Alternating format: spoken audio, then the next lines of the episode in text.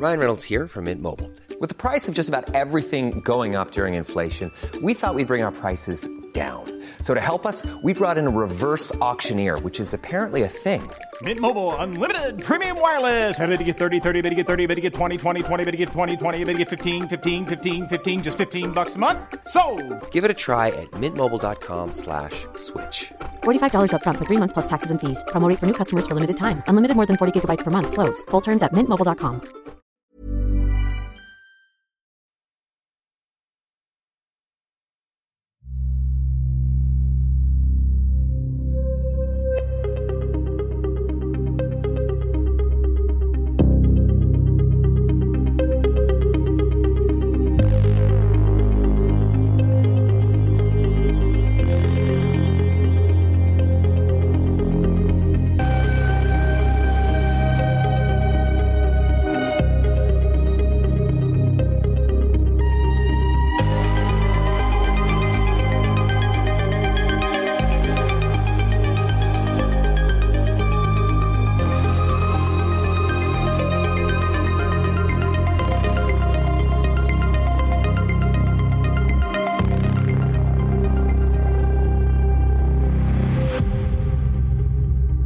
Welcome, everyone, to episode 15 of True Blue True Crime.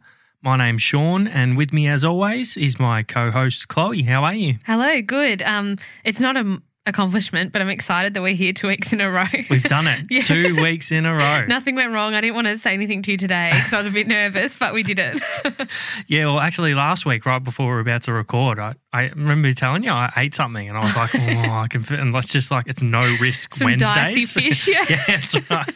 No risk Wednesdays moving forward. it's a good move. Yeah. Uh, we have got a very exciting case today. While I say exciting, it's actually a very sad case and one that uh, that's hit home quite a lot in researching it. It's an infamous case. Before we get into all of that, we are lucky enough to have some more uh, Patreon supporters this week, Chloe. Yes, welcome and thank you to Kesha Devontier, Marilee Robinson, Michelle Gray, John E. Clendenin, and Lisa Perry. Thank you very much for your support, everyone. Much appreciated. Leading on from our coverage of Derek Percy last week, today we're discussing one of the many unsolved cases he's a suspect for. But he's not the only suspect in this case today. The disappearance of the Beaumont children is one of the biggest unsolved mysteries in Australian history, with a long list of detailed sightings, public outcries, media storms, persons of interest, all wrapped in a blanket of sympathy for the children's parents. And it's the undercurrent of sorrow pertaining to their story that really tugs at the heartstrings as you delve into this case. That enduring loss and lack of closure they have to this day, some 50 years after that fateful Australia Day in 1966.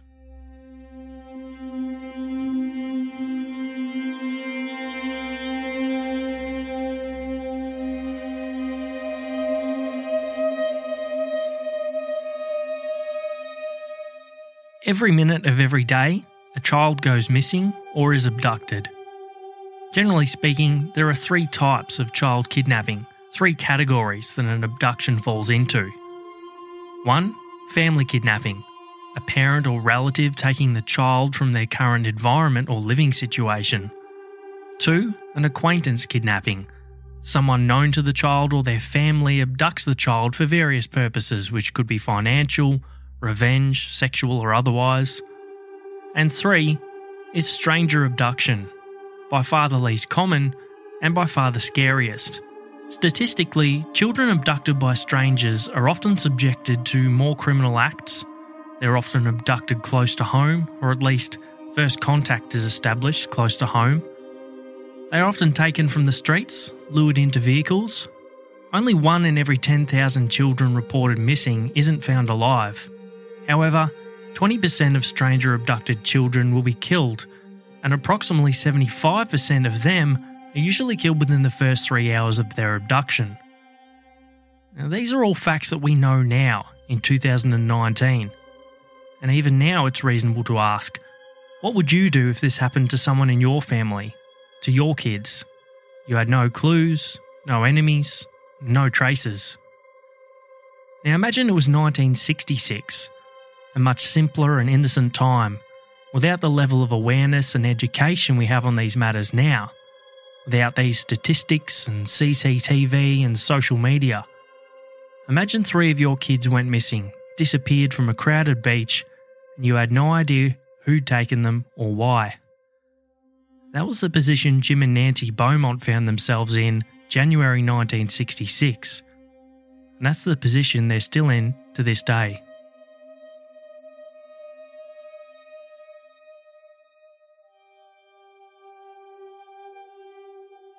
January 25th, 1966. Grant Beaumont Sr., commonly known as Jim, so we'll refer to him as that as we go throughout this tale, said goodbye to his three kids as they played on Glenelg Beach. Jim had to leave, begrudgingly, to head to work. He was a travelling linen salesman and had an appointment booked in Snowtown, an infamous name in Australian true crime circles now, but it wasn't back then. Snowtown was about 150 kilometres north of Adelaide, where the Beaumont family lived. They lived in Somerton Park, not too far from Glenelg Beach. Jim had been off work for a few weeks over the summer break, and he'd enjoyed much of his time at the beach with his kids. They all loved it there. Nancy, Jim's wife, wasn't as keen on the beach as the rest of the family, so Jim had spent a lot of time with the little ones there over summer. Jim worked some pretty long, tiring hours. He was a salesman nowadays, but previously he'd driven taxis, so some long shifts behind the wheel around Adelaide when he was doing that. Jim loved his kids dearly. He kept letters the kids had written him and photos of them with him when he travelled, and they adored their father too. They missed him when he was away for work. Jane was Nancy and Jim's firstborn. She was nine at this time. Jane was always described as a motherly type, very intelligent, reserved, with aspirations of becoming a writer. Anna, age seven, was a stark contrast to her older sister. She was boisterous, extroverted, creative, loved to sing and dance and dress up, and Grant Jr., who was four, was absolutely obsessed with his dad. Little Grant would follow Jim around like his shadow, it was said, giving his old man a helping hand with the car maintenance and chores around the house. So Jim had to head off to work, leaving his three beloved little ones behind on the beach. They'd catch the bus home later on, as they'd regularly done over that hot Adelaide summer. Go on, Daddy. Don't worry, Daddy, Grant said to his father, encouraging Jim to head off to work and they'd be fine. Jim left, a happy vision in his mind of the youngsters playing together on the beach. Unbeknownst to him, this would be the last time Jim Beaumont would ever see his three children again. Nancy Ellis met Jim Beaumont in October of 1955 while dining out with her uncle and aunt at the Victoria Hotel in Hindley Street, Adelaide. Jim sauntered into the hotel during their meal with a friend of his, high off backing a number of winners at the races that day. Nancy, a gorgeous, olive skinned, brown eyed beauty, caught Jim's eye immediately, and with a gentle prod from his friend, he approached Nancy and introduced himself. They hit it off, and things progressed to a formal date from there and it'd only be a short six weeks until Jim asked Nancy to marry him. The pair married on December 3rd, 1955, and a short 10 months later, Jane was born on September the 10th, 1956. Anna would follow on November 1st, 1958, and then Grant on July 12th, 1961. Jim had been in the army when he was younger. He'd worked hard as a taxi driver in the years after, owning a few cabs, I understand. And in more recent times, he applied his hands at the travelling salesman role we mentioned before. Nancy had an office job working for the City Meat Company.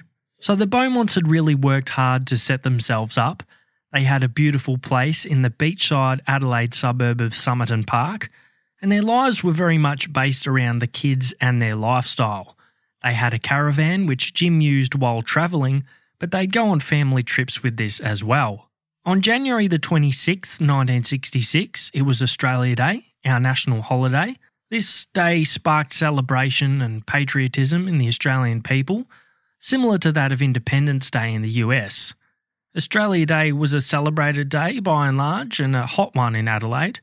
Temperatures were set to soar over 38 degrees Celsius or 100 degrees Fahrenheit in imperial parlance. The three Beaumont kids awoke early and were keen to hit the beach again for a day of fun and games. But with their dad Jim away for work, they had to convince their less beach inclined mum, Nancy, to let them go.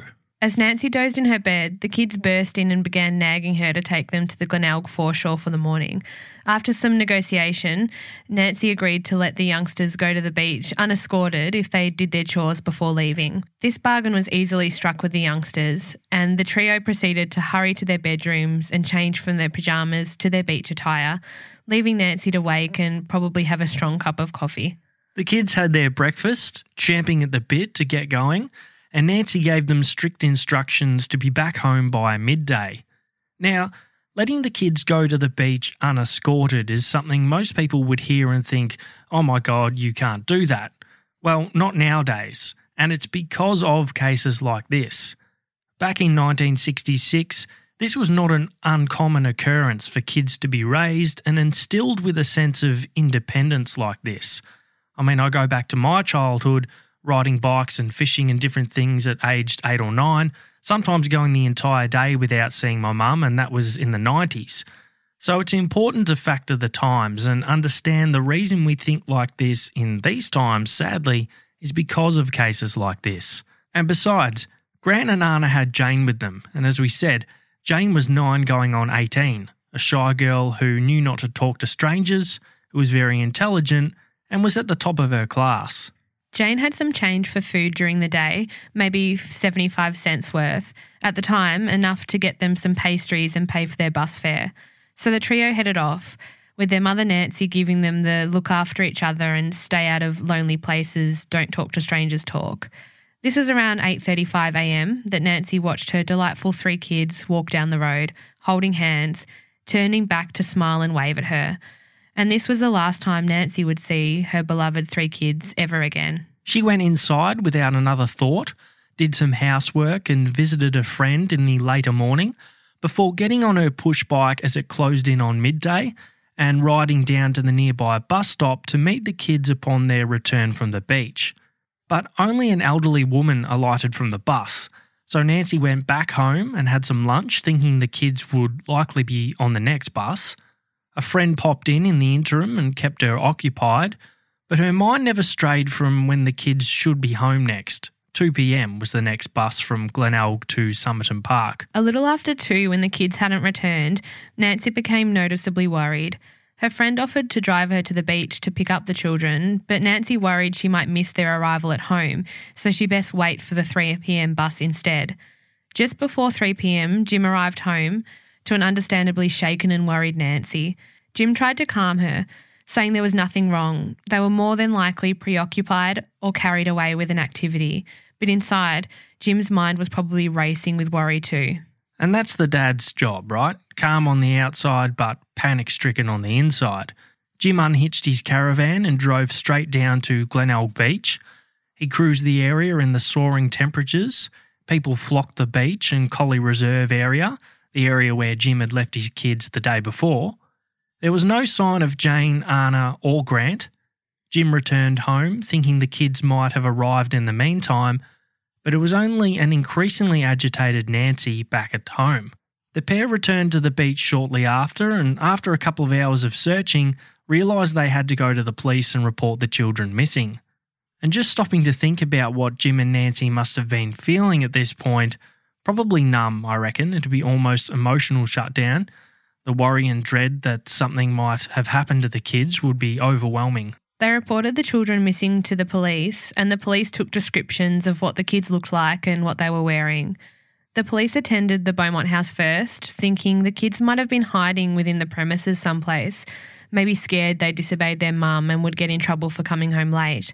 But there was no sign of them. Jim joined the police throughout the night as they searched high and low for the missing children.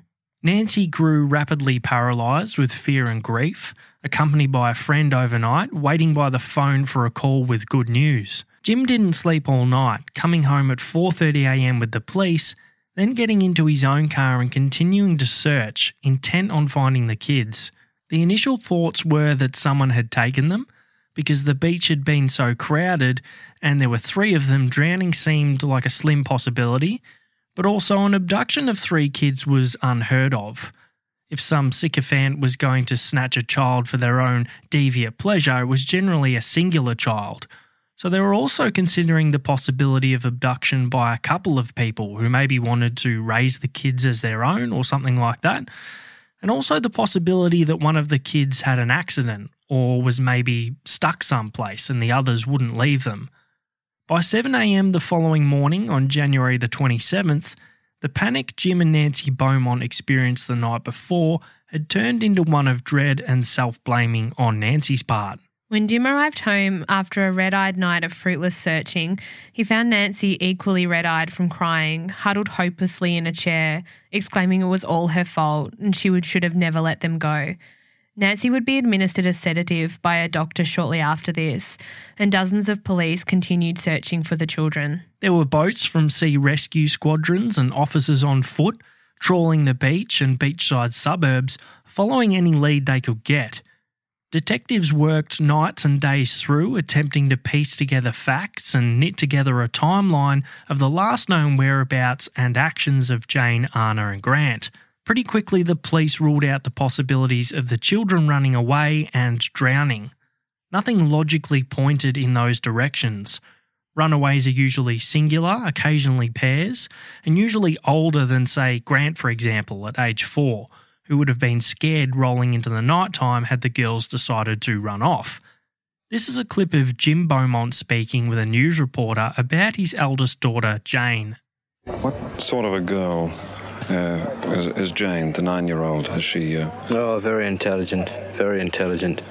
Um, you've only got to tell her a thing once, and uh, uh, she always does what she's told. Never to talk to any strangers on the beach when she swims there. Always in groups.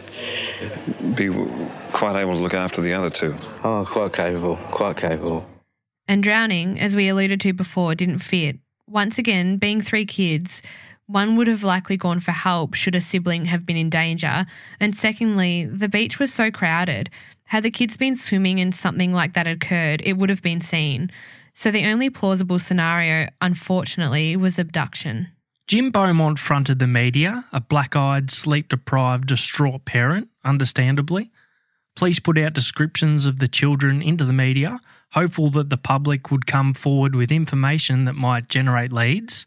Jane Beaumont, age 9, 4 foot 6 inches tall or 137 centimetres, slim, ear length fair hair, tortoiseshell hairband with a yellow ribbon, hazel eyes and a freckled face.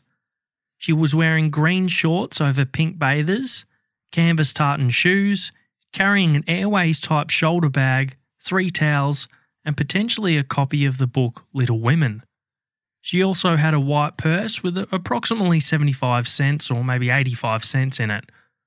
Anna Beaumont, age 7, 4 foot or 122 centimetres tall, plump build, dark brown hair with a fringe, suntanned complexion, and dark brown eyes. Wearing tan shorts over red and white striped bathers and tan sandals. Grant Beaumont, aged 4, 3 foot or 91 centimetres tall, thin build, brown hair, brown eyes, olive complexion, wearing green swim trunks with vertical white stripes under green cotton shorts and red sandals. He wasn't wearing a shirt at all. Friends and family would gather at the Beaumont household in a united showing of support to Jim and Nancy, while the police investigations into what happened to the kids leapt into overdrive. And the police investigation would be one heavily reliant on tips and alleged sightings of the children. If you think back, technology just wasn't what it is today. There was no physical evidence or traces of the kids, no forensic material, no crime scene, so tips and sightings were all the police had. And a crowded beach on Australia Day, you can imagine. The information flooded in from across the country, not just South Australia, with alleged sightings of the children during the day and afterwards. So the police task of sifting through all of this was insurmountable, and really, it was probably the biggest factor affecting the investigation back then and to this day. Knowing how heavy to weigh one piece of information and discount another would have been an extremely difficult task for detectives, and the national media storm surrounding the disappearance of the Beaumont children heightened everything. It brought out the best in the Adelaide and broader communities in many ways and it also confused matters, drawing less desirable and potentially unstable people out of the woodwork as well.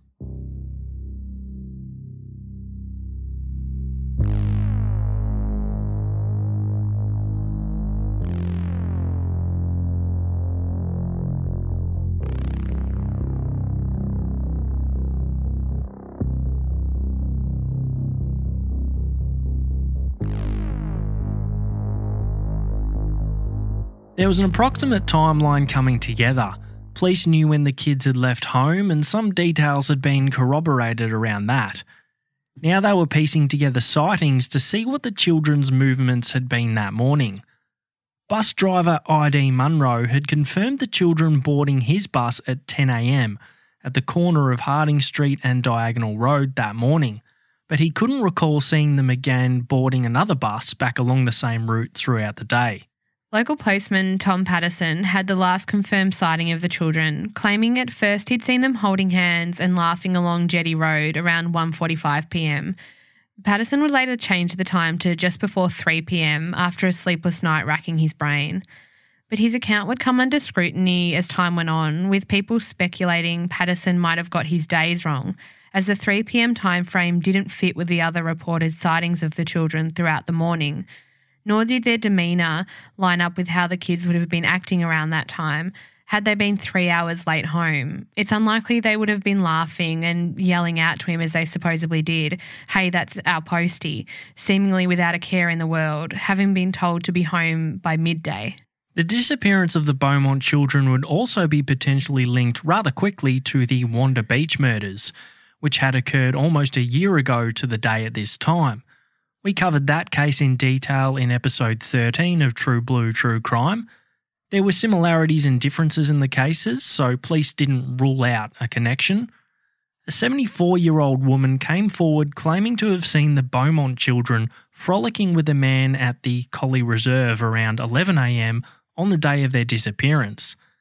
The man was described as tall, thin, blonde bleached hair, middle aged and suntanned or surfy looking.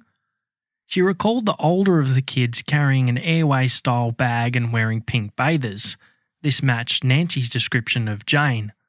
While sitting on a nearby park bench, the lady recalled the three kids came up from the beach having been for a swim when they began interacting with this older male in a very friendly and familiar manner.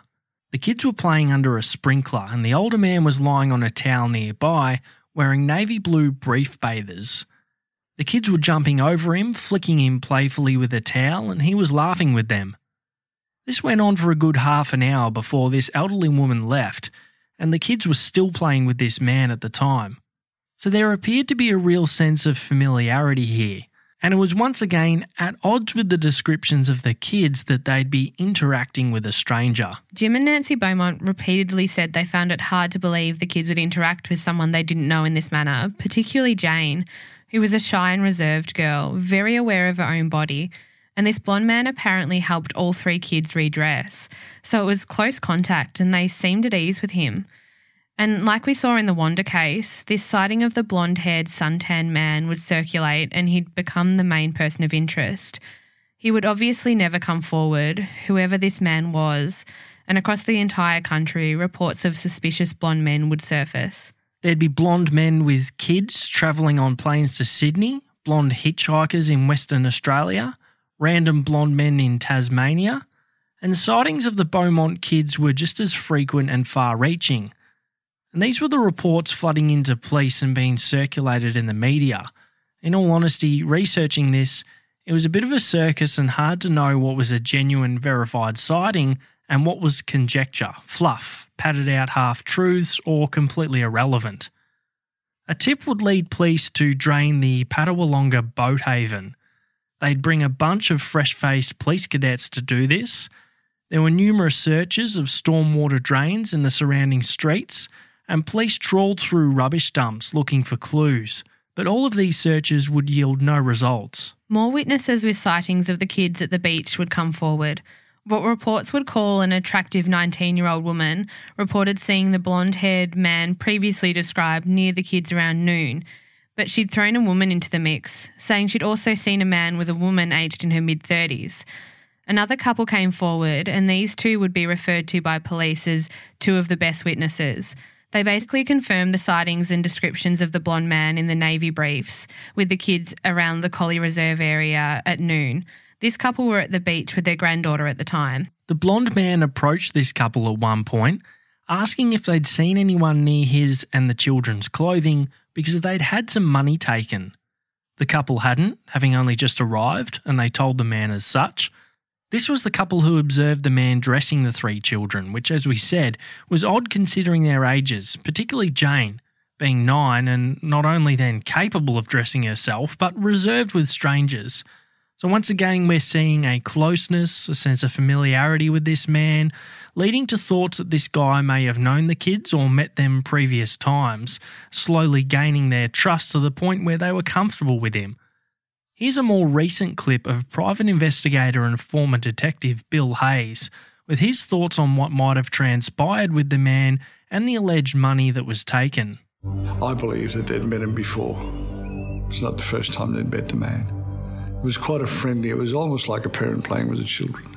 If your plan was to entice these children somewhere to get them away so you could do whatever it was you wanted to do, what better way than to remove the method of getting home and be able to offer them an alternative? Whether this was a line of inquiry at the time or not, it was constantly interrupted or overshadowed by other reports and media attention on the grieving parents, Nancy and Jim. False reports of the kids being around Sydney, Melbourne, Broken Hill, Renmark, all bogus.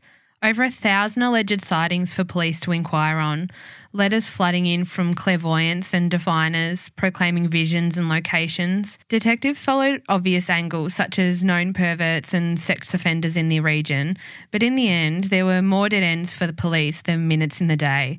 And the weary detectives, although grateful for the public response, were left with very few angles to investigate until the next sensational tip came in. Meanwhile, Jim and Nancy Beaumont continued to front the media, grief stricken parents relaying heart melting tales and memories of the kids, reading letters aloud, showing photos of the cherubs in hopes of jogging someone's memory out there.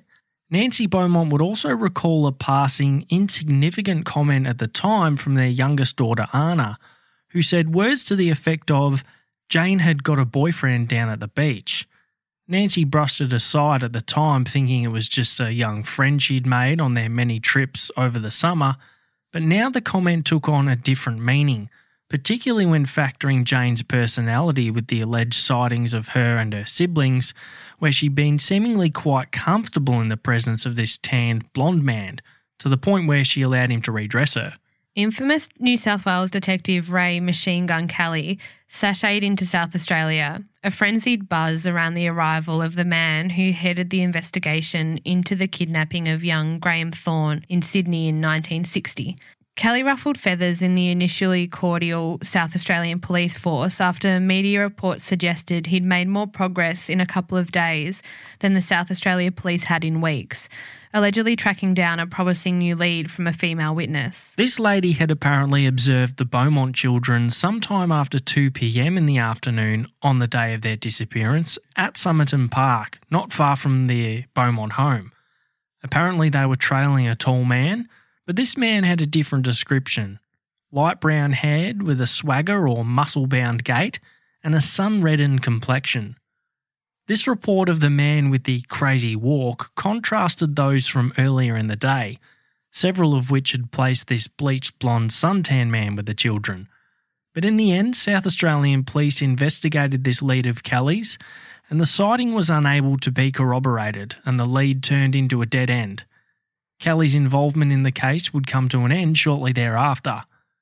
As media reports continued to run rife and leads continued to fizzle, police resources began to stretch to capacity. One such article published by reporter Jack Ayling for the Melbourne newspaper The Truth exclaimed, Vanished three Beaumont children are alive. They hadn't been found. The grabbing headline, a polarising use or abuse of Jim and Nancy Beaumont's steadfast belief that their children were still alive and would be found. A truck driver by the name of Ray Gordon would come forward stating he'd seen three children matching the description of the Beaumonts riding in the back of an old green Ford ute just a few days after their disappearance. Gordon's description of the driver seemed to match that of the man on the beach, with the minor change that his hair was more light brown than bleach blonde. More people would come forward and confirm Gordon's utility sighting, and police eventually formed the opinion this indicated the abductor was taking a slow trip from Adelaide to Melbourne via Albury, which seemed like an indirect route. The ute had South Australian plates, but other than these points, No further information was gleaned, and this became just another sighting on the list of unconfirmed sightings post disappearance. It's interesting to note that these sightings had all occurred within a few weeks of the children's disappearance, but none of the reports came forward until several months later. Another sighting like this came from a woman who'd witnessed two girls and a boy entering a neighbouring vacant house on the night of the children's disappearance. Once again, this was several months later that this report was given to police. This woman allegedly saw the little boy later in the evening walking down alongside the house when he was scooped up tightly by the man accompanying the three children and taken back inside the house. Another report came from a guy named Erwin Grosser who alleged he'd been held up at gunpoint by the fleeing assailant who had the Beaumont children in his car. He alleged the man forced him to fill up his car radiator and then took off towards Nuriootpa. This turned out to be a false claim, and Grosser was drunk at the time when he made it. There was a couple of phone calls that gave false hope. One, a hoax captor inserting himself into the situation, and another, a crossed phone line mentioning the children, which was investigated and turned out to be a dead end. It would also come out around this time. This is the 12 month anniversary stage of the children's disappearance that the children had been seen at Wenzel's Kate shop on Moseley Street, Glenelg, around 11:30, 11:45 a.m. on the day of their disappearance. The employee who served them was adamant it was the Beaumont children, recalling what they were wearing, as well as two interesting facts. One, the eldest girl had bought two pasties and a pie and a couple of bottles of soft drink. Within the Beaumont family, it was a known thing that Grant Jr. didn't eat pasties and he commented at the time, the employee recalled, Where's my pie? to his sister Jane. Secondly, and very interestingly, the employee was sure the kids had paid for the food with a one pound note. Now, if we recall, Nancy had only given Jane enough money for lunch and the bus, which equated to what was six shillings at the time, uh, sometimes reported to be around 75 cents. My currency conversion isn't the best on that, but the point being, it certainly wasn't a note, it was change, and it wasn't that much money, especially considering they'd already paid their bus fare to get to the beach.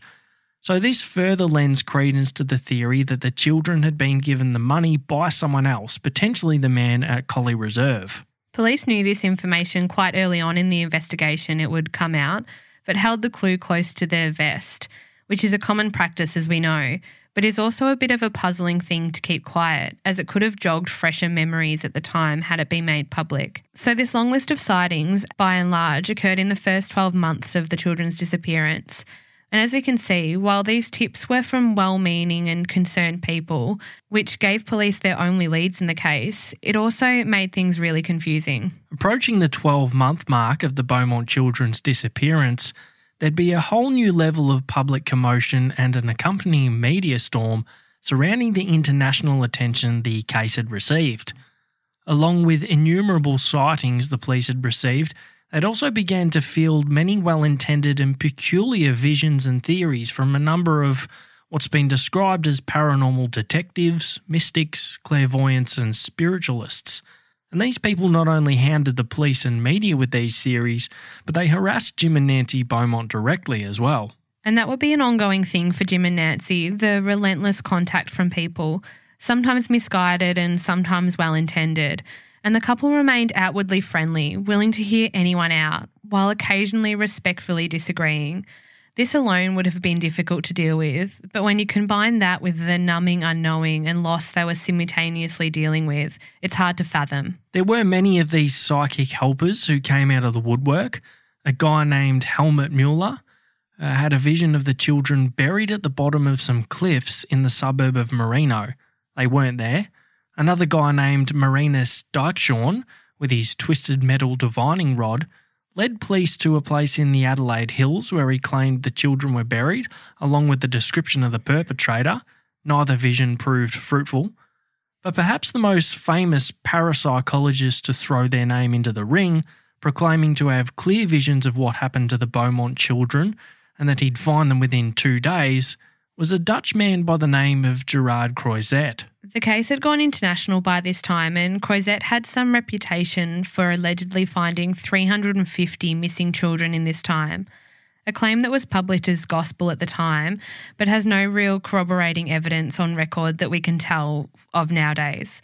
Croiset had apparently predicted his father's heart attack when he was 15 too. But a couple of Aussie newspapers, the Advertiser and the News, had sources who got in touch with Croiset and basically started his potential involvement to crack the case. So, this reporting of Croiset's vision went on for a while, with him seeing things like bones and coral reefs and shells. Vague as these things might seem, they apparently were enough for locals to theorise the children were buried somewhere near a place called Minda Home, which is around three kilometres from the Beaumont residence and it was a vast piece of land with a significant coastal frontage. Croiset's initial opinion was that children had been victims of a tragic accident, not foul play at all, and he maintained this theory for some time until his inevitable visit to Australia on November the 7th, 1966. Two local well intended businessmen by the name of Barry Blackwell and Con Polites paid for Croiset's airfare over and Croiset refused payment for the work he was doing. Jim and Nancy Beaumont, once again respectful of the man, weren't particularly enthused by the Dutch seer's arrival, but appreciated his efforts all the same. Croiset arrived on November the 7th to a media circus greeting him enthusiastically at the Adelaide airport. Around 2,000 people crowded the airport terminal to see the dishevelled looking mad professor that Croiset resembled. The following day, Con Polites chauffeured Croiset to the Glenelg Beach foreshore. A small entourage followed the Dutch psychic from a distance, and along with them, a swag of about 50 people from the press. Croiset bustled around enthusiastically, a camera dangling around his neck. He took around 42 photos of things he'd seen in his visions while in Holland. Croiset fossicked about for a couple of days through the Glenelg area, darting to new places as they came to him. Polites flying through the side streets in his Rolls Royce, taxiing Croiset to the next location he'd seen in his vision. Visions of yellow vans and prams and in empty lots temporarily astounded some when they arrived and these items were in the locations that Croiset had proclaimed. However, nothing led to the Beaumont children. On the 11th of November, however, Croiset hosted a press conference where he stated that the Beaumont children were buried nine foot deep near the wall of a storeroom in a warehouse in Paringa Park, around 500 metres from the Beaumont home. Here's a clip firstly of Jim and Nancy talking about Croiset's visit, followed by Croiset himself at the aforementioned press conference. Do you hope that uh, Dr. Croiset succeeds, Jim? Oh, well, I mean, that's his that's his uh, belief, and uh, I really appreciate uh, him coming over. I mean, uh, to uh, to find the children. I think it'd be very difficult for him to to meet us. I think he's a very feeling man, and I think that his main objective is finding the children more so than talking to us, perhaps. In my opinion, I have found the spot where the children are, or would be. Where is that spot? Where is that? Waar ik vanmorgen geweest ben, uh, where I was this morning, near the wall of that storeroom where the children were last. Where exactly In is his- that? Well, That's Wilton Street, Somerton Park. yes. that is Wilton Street. Ik ga, als ik I daar, go. als ik op die plek sta. This revelation of Croiset's came off the back of the tip the night before from Polite's secretary, who had a friend who heard the kids were buried there. So it was hardly visionary genius on his part, this new theory about the warehouse. The following day, police escorted Croiset to the building, where he was visibly shocked upon arrival, and spent several hours inside the building inspecting it. Croiset concluded that the children were buried under a freshly poured concrete. It turned out the building had undergone extensive renovations since the Beaumont children's disappearance. Specifically, Croiset alleged their remains would be found inside an old brick kiln beneath the surface. Croiset asserted that the children had been looking for shelter in a place they knew, in an area that they knew, and this was not only close to their home, but to Jane and Anna's primary school as well. And they'd tragically fallen through some hole or temporary wooden floor and became trapped down there and they'd expired or died during the fall, perhaps. So Croiset's claims obviously resonated with the public who were wanting the case solved. Jim and Nancy Beaumont and the police were a little more sceptical, as were the property owners of the warehouse. They didn't want the newly renovated building excavated, understandably. But mounting pressure from the public and the raising of a $40,000 fund to perform the earthworks really pushed the building owners to relent and allow the excavation. Workers excavated a 12 by 8 foot area, and the dig uncovered a conveyor belt used in the brick kiln, a suitcase, and a large hopper bin, but no sign of the three Beaumont children.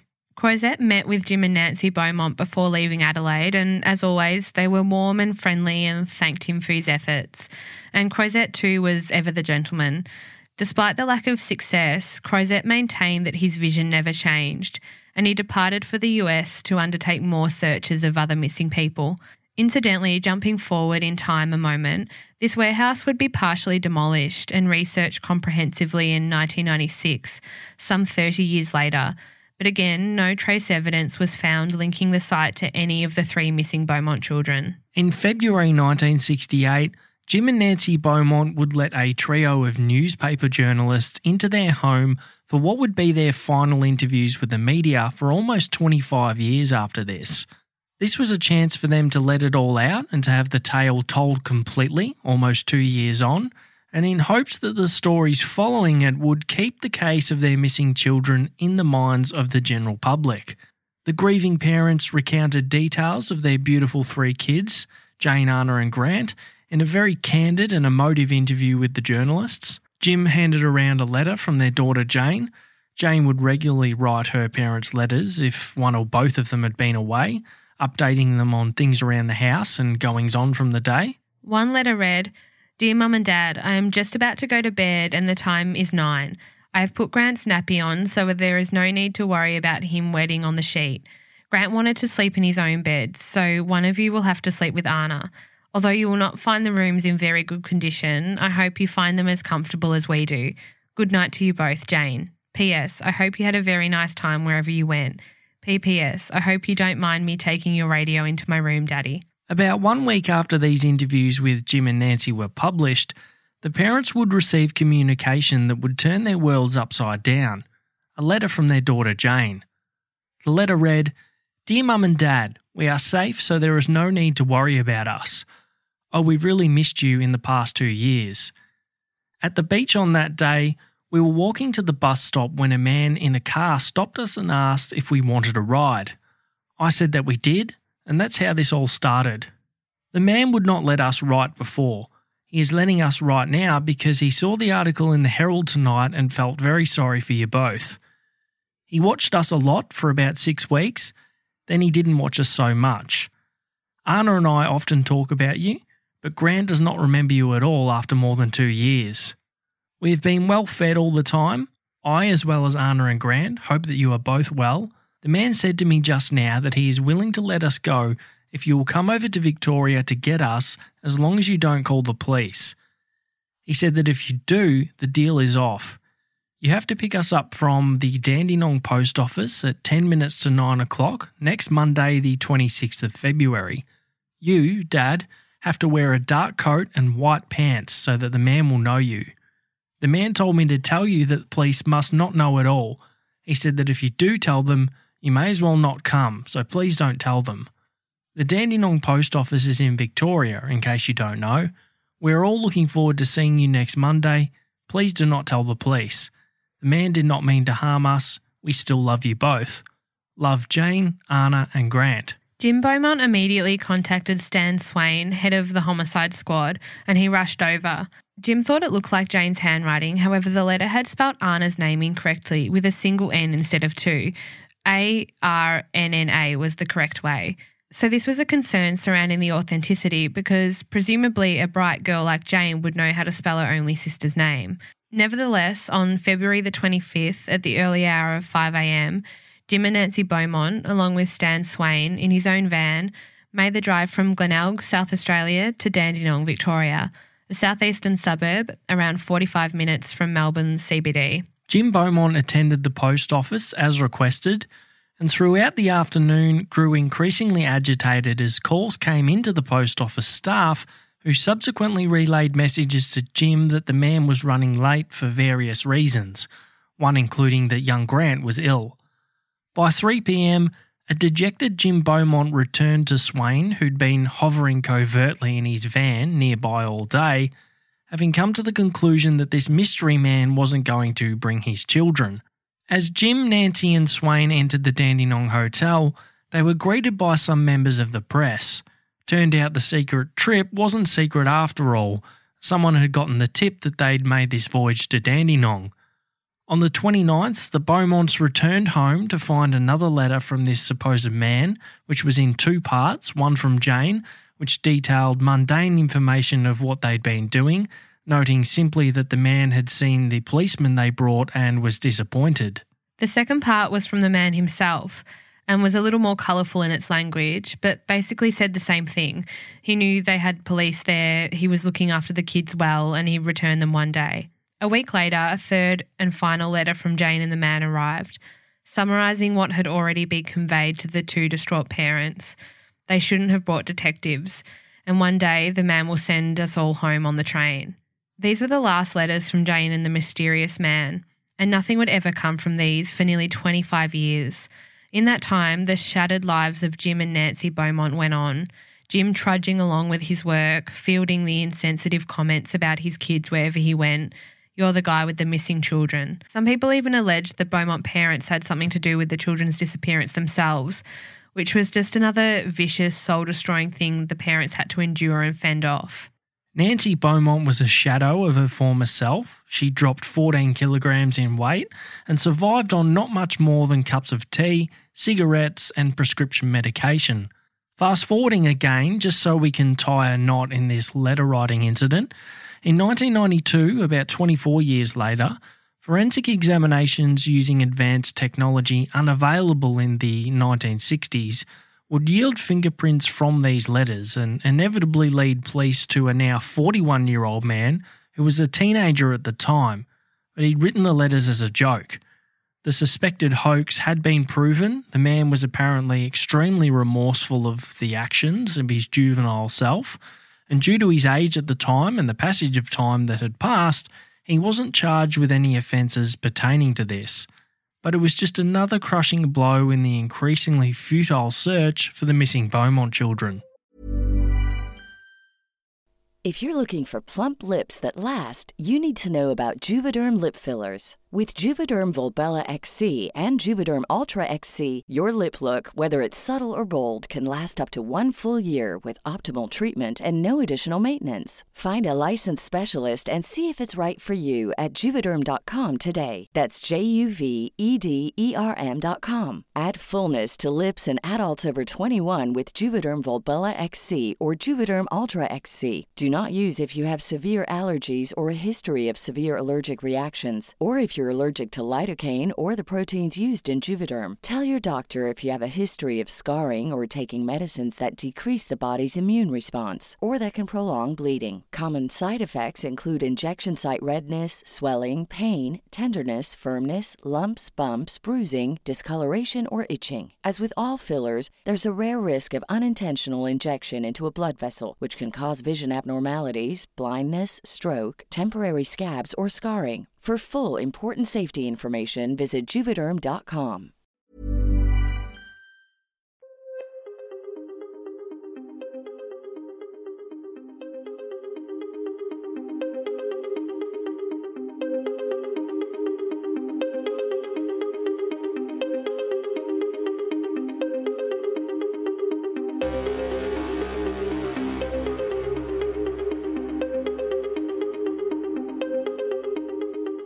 Moving into the 1970s, and the tale of the three missing children from Glenelg Beach would be overshadowed by new headlines hitting the tabloids. The Vietnam War was raging at this time. Prime Minister Harold Holt would go missing from a Victorian beach after going for a swim, and a couple of days later he was presumed dead. His body has never been discovered to this day. And the Beaumont case, which had once been in everyone's faces around the country, and seemingly every single police resource available was committed to it, now just had the one detective assigned. As time went on, the Beaumont case would be summarised by many people in both official circles and the broader public as a one off or freak occurrence, unlikely to ever happen again. But this was really just the beginning of what would be a dark chapter in South Australian history. Two other cases often linked to the disappearance of the Beaumont children would occur in the 1970s, and these were linked mostly through the suspects who'd come to light over the years and to a lesser degree the MOs of the crimes, which, due to the unknown fate of the Beaumont children, is somewhat speculative.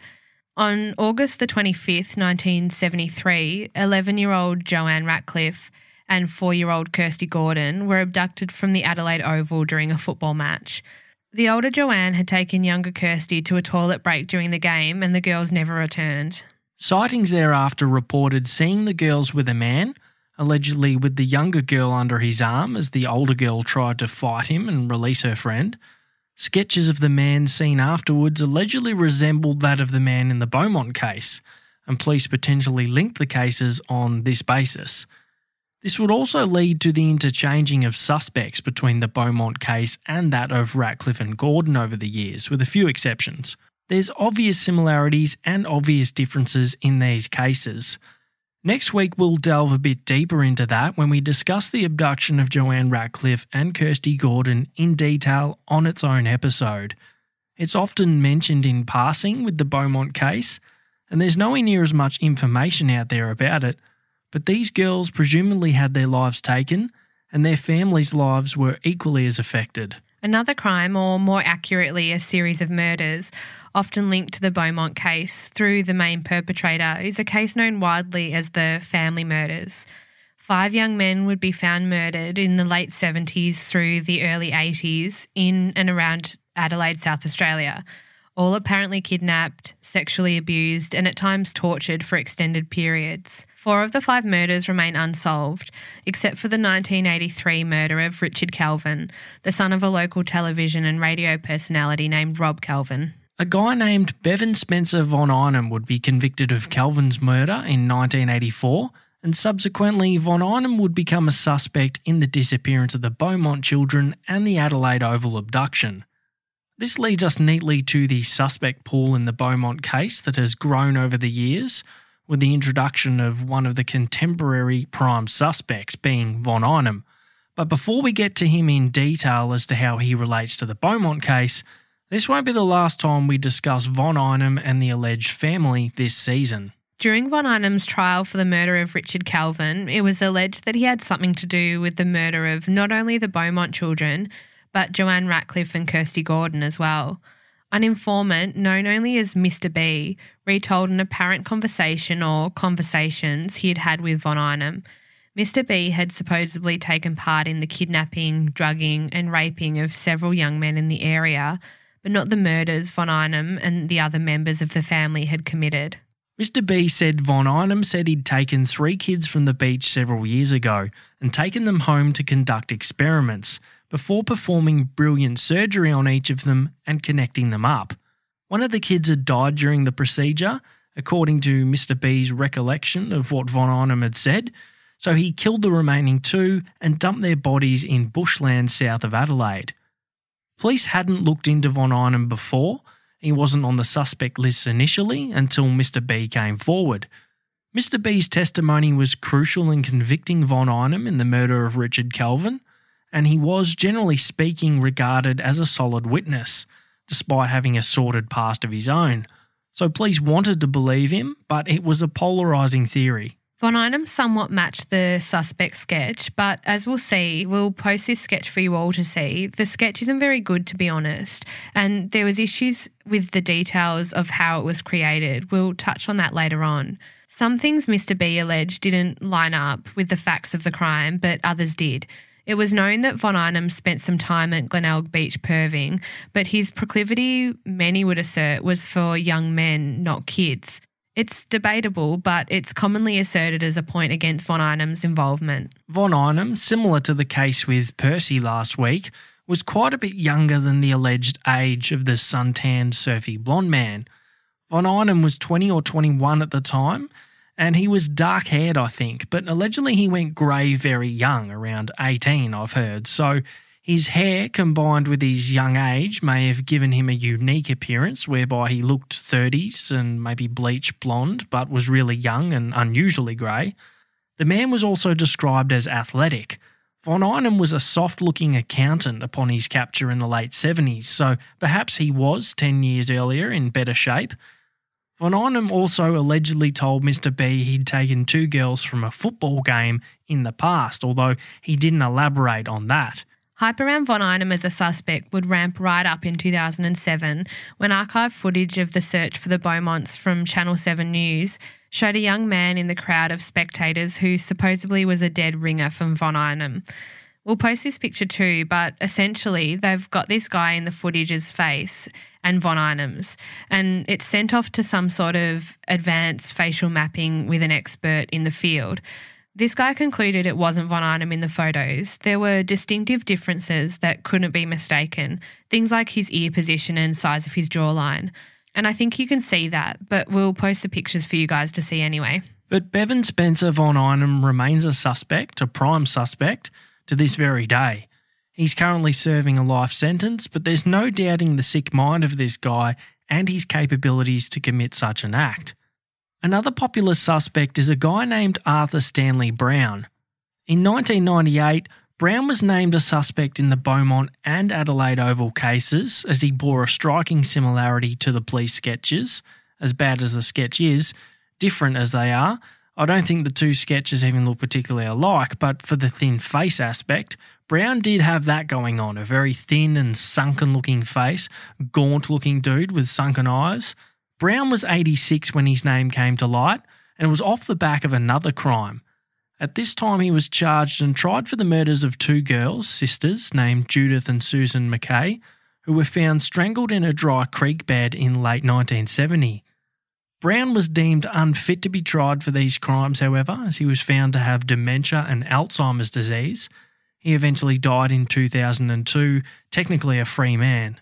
We're going to talk about Brown in more detail next week because he's a sickening and interesting character who we think ties closer to the Adelaide Oval case than the Beaumonts. Although he had a thin face element going on, Brown was 53 at the time of the Beaumonts' disappearance.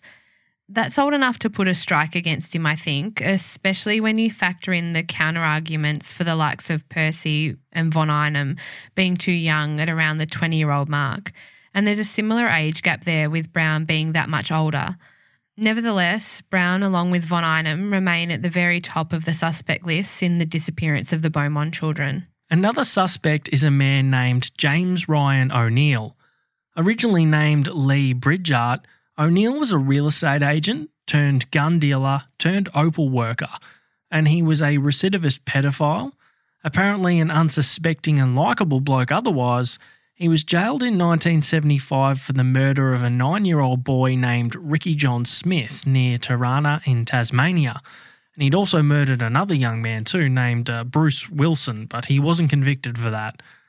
O'Neill had allegedly bragged to several people throughout the early 1970s while living back on the mainland in the Kimberley region, Melbourne, and Coober Pedy that he was responsible for the disappearance of the Beaumont children.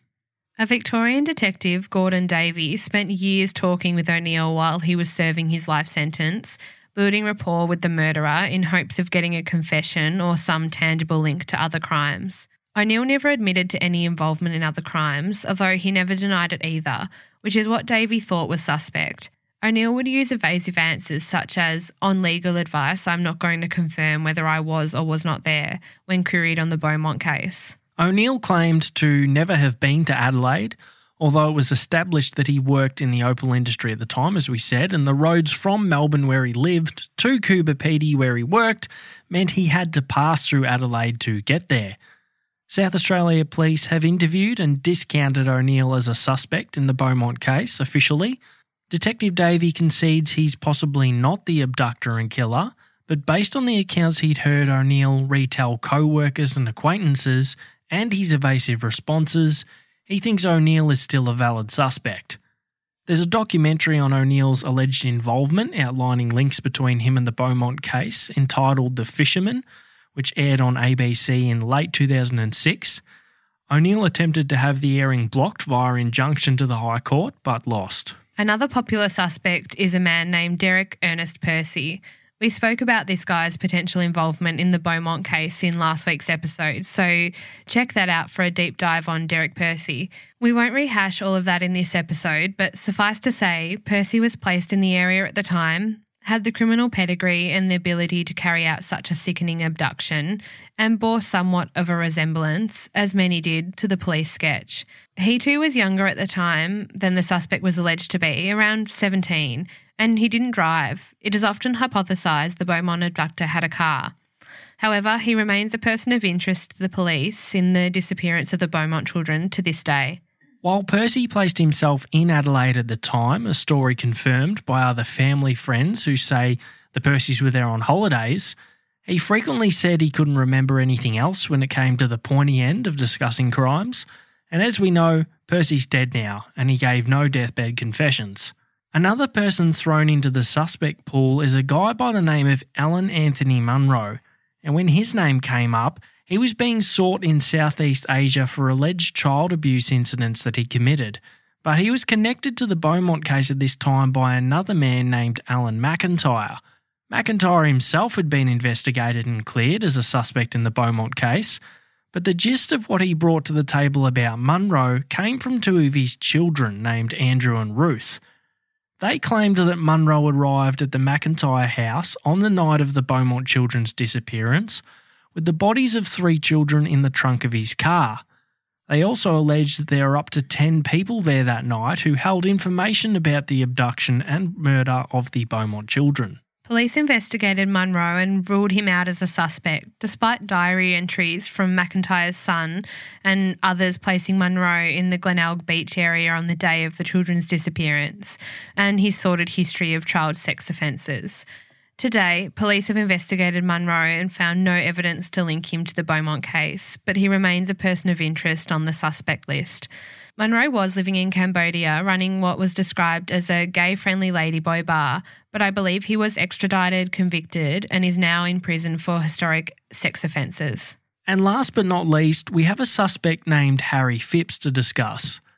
At the time of the Beaumont's disappearance, Phipps was a 48 year old wealthy local business owner, a business named Castalloy, which he owned and operated. He was said to be a fairly upper class person at the time, but he passed away in 2003.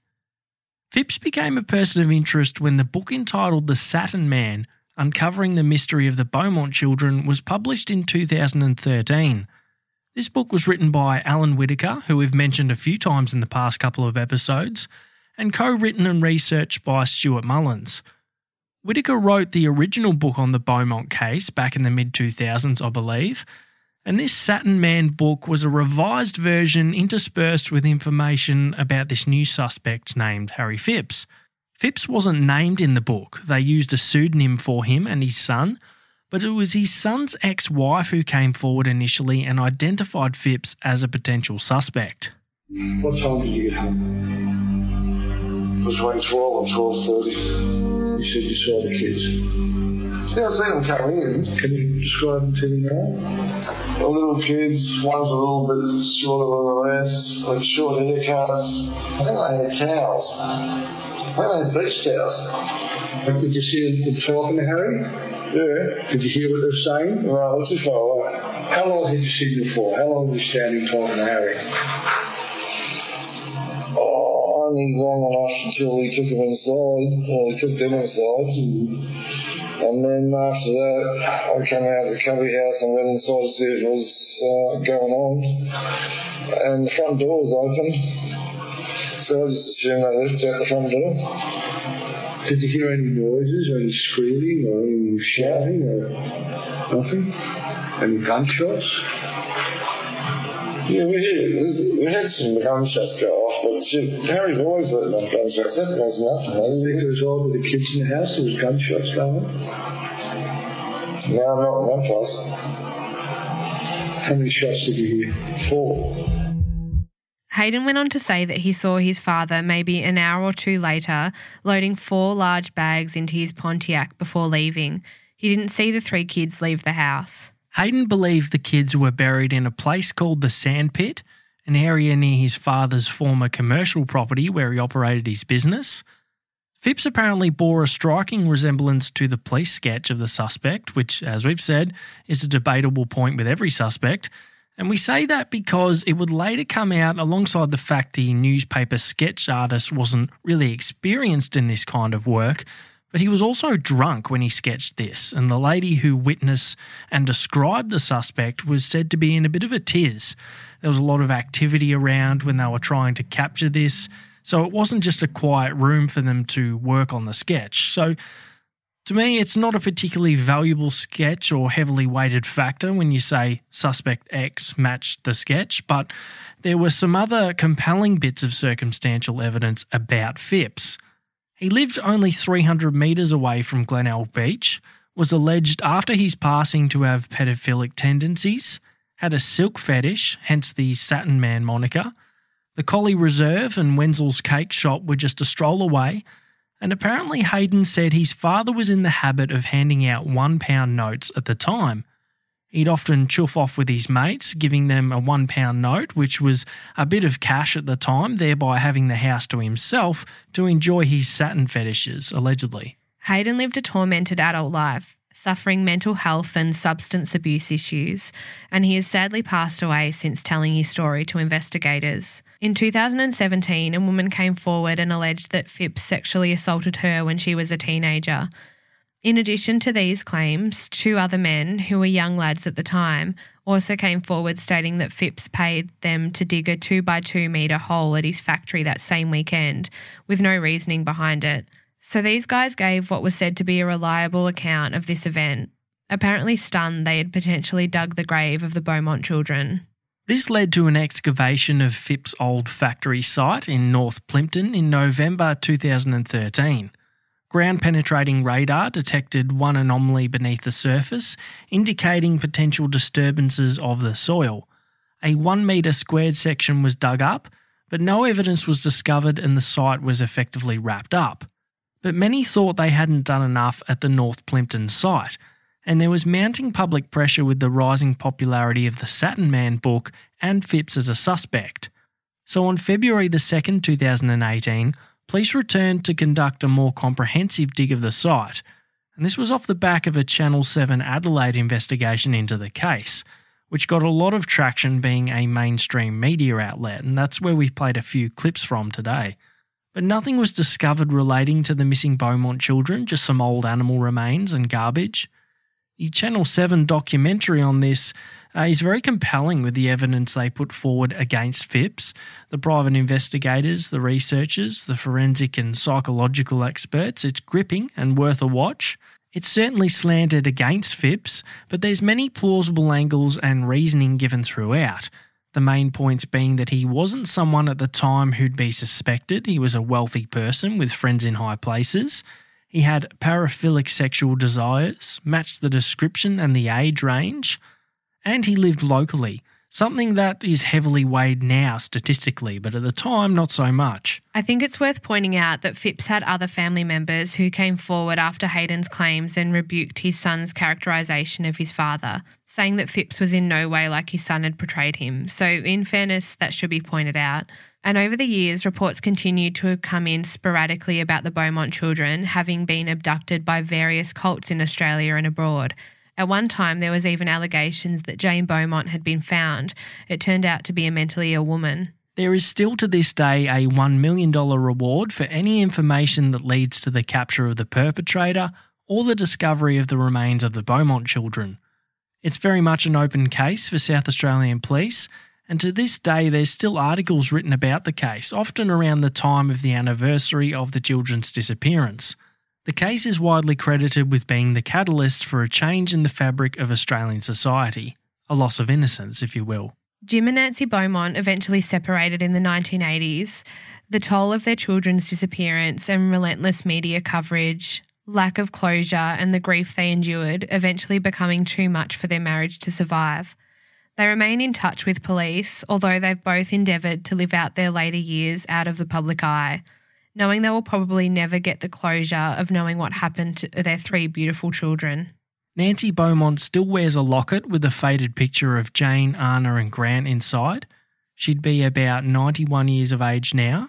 Her children are still close to her heart. And Jim Beaumont, who'd be around 93, would undoubtedly still hear the laughs of his darling kids as he left them at the beach that day, picture their smiles and remembering Jane's beautiful letters, one of which we'll finish with now. Dear loving Daddy, when Auntie Taylor came down to stay with us yesterday, we went to the Goodwood pool last night. Anna and Grant swam in the toddler's pool, which was up to my waist on me, but Auntie, Mummy, and I swam in the 3 foot 6 inch pool.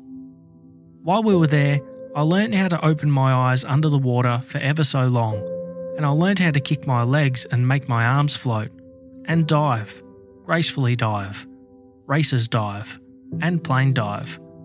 I learnt this all from Auntie Taylor.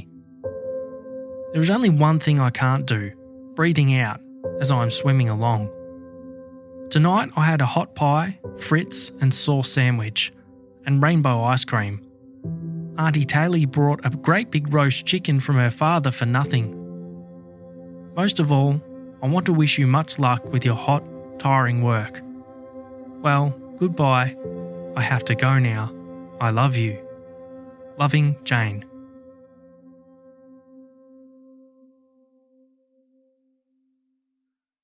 I wasn't prepared for how much this case would affect me prior to researching it. I'd heard of this case, like pretty much everyone in Australia. I'd seen the photo of the three kids while on holidays down at the uh, Great Ocean Road there in front of the 12 Apostles. But once again, and I feel like a bit of a broken record saying this, this case, due to the, the passage of time, was almost like folklore to me.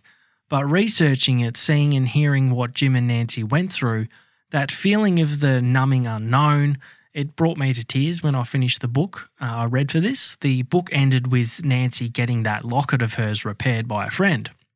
And the friend commented that it didn't look like it was worth repairing, but they got it fixed for her anyway. And when they gave it back to her, there was a glisten in her eyes, and she opened it, and it had the old faded picture of the kids in there.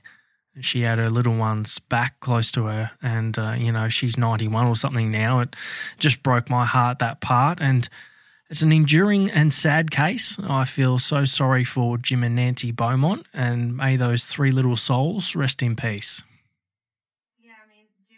experience through the years is almost visceral. Reading the letter from Jane at the end, you can feel the pain, the pain they would have endured and the countless years of not knowing. I feel so much for them, and I know that I can't even begin to comprehend what they went through. The stories of the letters they received and the invitation to come to Victoria to pick up the children in the early years, I kept playing that over in my head. The hope you would have, but how that hope would also cause you pain. I don't know how they went on after that. It's so horrible. They not only went on after that too, but they showed poise and grace during it. Three children taken and never found. I'm just not sure there is a more painful or heart wrenching scenario. And this case has never gone away, like you said. The community involved are still passionate about finding the truth of what happened to these children. There are websites dedicated to them. There is even a live change.org petition to get a sinkhole excavated where the children are speculated to be buried to help give the family some long awaited closure. This year is the 53rd year since their disappearance, and the case still remains open. I hope that there is eventually closure for the family. And like you said, Sean, I hope that the children may rest in peace. And moving on to some happier thoughts now, Chloe. Yes. So, my happy thought is that I went on a really good hike. It was a public holiday in Victoria here this week, just gone. And I took Monday off and went to the Cathedral Ranges, which is way out um, towards Marysville um, through the Black Spur kind of way. My parents um, are obsessed with how dangerous the black spur is. So I had to really get past that to get their approval to get out there. I think it's a thing from their generation, maybe. Yeah. Um, so I, I, did that though, and it was so good. It was so much fun. Um, and it was so not, it was a hard walk, but it's one of the best views I've ever seen on a hike. So I'm still just thinking about how good that was to be on top of a mountain and that I did it. yeah, awesome. Uh, the, that the black spur thing is a thing. Like Yes, they isn't do it? because you often, if you if you're heading out that way, they go, "Oh, you're heading out through A through Seymour," and you go, "Nah, up to the black spur." Ooh, black spur, jeez. my mum, my mum listens to this. She's going to be rolling her eyes, but she definitely every time. And my friend who I went with said my mum said the same that she knew someone and they just it's terror is Yeah. inbuilt in them. It is, yeah. My happy thoughts much more basic and less scenic than that, Chloe. it's beef jerky. Is my happy thought. I've, I've gotten really into beef jerky in the last couple of weeks as a bit of a snack. Meant to be really high in protein. I just like the fact that it's dried meat but spicy. Ew. No good. No, gross. It's really good. I mean, I don't eat meat, so um, you're really talking to the wrong person about this. But I suppose I, mean, didn't really sell it with dried meat but spicy no, either. not at all. But I'm glad that you're bringing some food chat to the food weather podcast movie review. That's what I thought. I thought I Yeah. should chime in with that, with you know the coffee and now the jerky. I don't Yeah, have those great. two th- two things together, but yeah. Ugh, hope not. All right. Well, um, moving on. If you have any case suggestions, feedback, or questions, you can email us at truebluecrime at gmail.com or you can join our Facebook group, which is called True Blue True Crime Podcast. And you can find us on Instagram by searching True Blue Crime. We've had some case suggestions this week, so thanks for everyone who has got in touch. If you'd like to support the show, you can head over to our Patreon page. The link is in the show notes. For $2 per month, you'll get bonus episodes, case updates, debriefs, blooper reels, and much more to come. And if you are enjoying the show, please give us a five star rating and review on iTunes. It really helps us and helps other people find out about the show. Thanks for listening, everyone. We'll be back next week to discuss the lesser known and often linked case of Joanne Ratcliffe and Kirsty Gordon, some crossover suspects and some new ones, and the big question are the two cases linked? We'll give you our thoughts on that and more next time on True Blue True Crime. Bye.